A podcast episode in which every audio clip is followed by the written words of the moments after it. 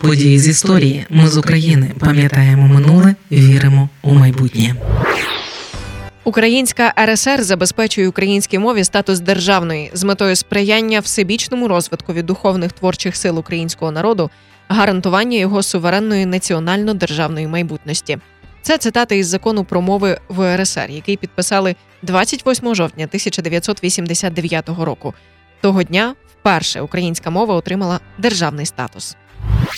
Це подкаст події з історії, який звучить завдяки вашій підтримці. Щоб допомогти нам, заходьте на сайт Ми з України.ком та тисніть кнопку Підтримати. Закон про мови в УРСР деколи називають поштовхом до здобуття Україною незалежності. До того десятиліттями українська мова утискалася, і з 1938 року російська мова стала обов'язковою для вивчення в СРСР. У післявоєнний період відбулася масова русифікація освіти, теле і радіопрограм. Російську використовували майже усі радянські науковці. Ну і звісно, україномовні українці набули синдрому меншовартості, мовляв, не освічені, бо мова науки російська. У роки перебудови почалися позитивні рухи у сторону свободи слова. Поряд із утворенням таких культурно-філологічних ініціатив, як Всеукраїнське товариство української мови імені Шевченка, у публічному просторі дедалі частіше почали лунати заклики до відродження і захисту української мови.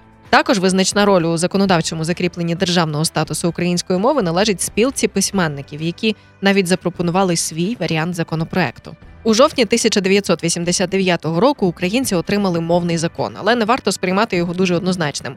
Хоч державні акти і мали приймати українською мовою, та оприлюднюватися повинні були ще й російською. Офіційні документи, зокрема і паспорт, видавалися двома мовами. Так, навчання та виховна робота мали вестись українською мовою, утім, вивчення російської було обов'язковим. Зберігався і вільний вибір мови навчання. Науковці мали право оформлювати свої роботи українською чи російською мовами за бажанням.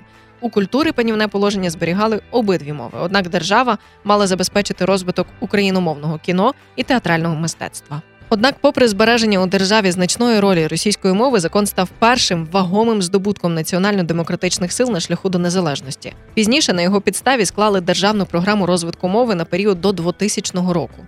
Утвердження української мало відбуватися у регіонах поетапно. Закон діяв понад 20 років. Його скасували законом України про засади державної мовної політики, відомий як закон Ківалова Колісніченка 12-го року, який розширював використання регіональних мов, зокрема, дозволяв у російськомовних областях встановити другу державну російську. 23 лютого 2014 року Верховна Рада України скасувала цей закон. Ми з України важливо знати історію і розповідати історії. Найважливіше, що ми повинні дати нашим дітям, це коріння і крила.